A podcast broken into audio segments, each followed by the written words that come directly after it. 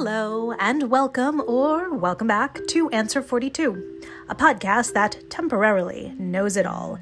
In this, my 42nd year of being alive, I've decided to harness all of the innate wisdom that I must now possess, albeit temporarily, and take stock of everything that I now know. Today is day 350 of this project. Today is also the 29th of July, and that means today you conclude harnessing your wisdom on regrets, disappointment with ownership. In other words, what still hurts. This should be fun. As I said at the start, there is something about 42 that lends itself easily to regrets. You're in the middle of things, midlife as it were. It means you can look backwards with context and look forward with hope. Well, Today is not about hope. You suppose there is always hope in regret because regret means that you recognize you recognize your past as something that could have gone a different way. So, change is possible. And you are differentiating disappointment from regret, saying that there is some ownership in regret. Noticing that there are things within your control that did not go the way that you wanted, and so you want to highlight them so that you can learn from them. That's what you said back in August. What are some highlights that might sound familiar to everyone who is not me? Here we go.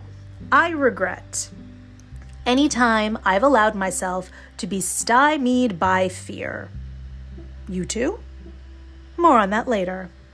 I regret any time I resorted to all eggs in one basket, thinking and acting. You too?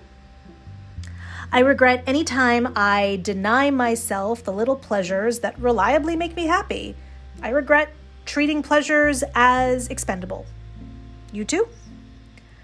I regret any time I've stayed in a situation that made me unhappy because I didn't want to challenge other people's notions of what made me happy people pleasing at his finest. You too?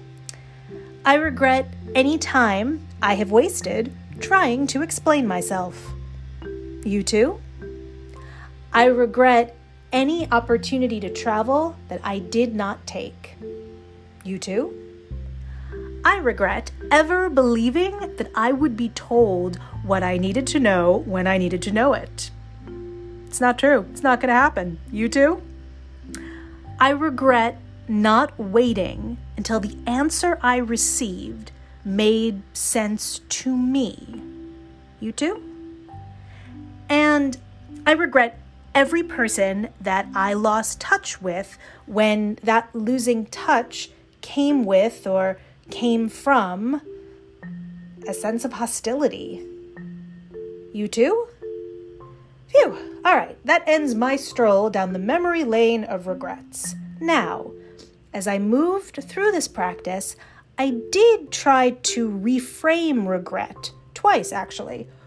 Once by renaming regret, well, renaming it shame.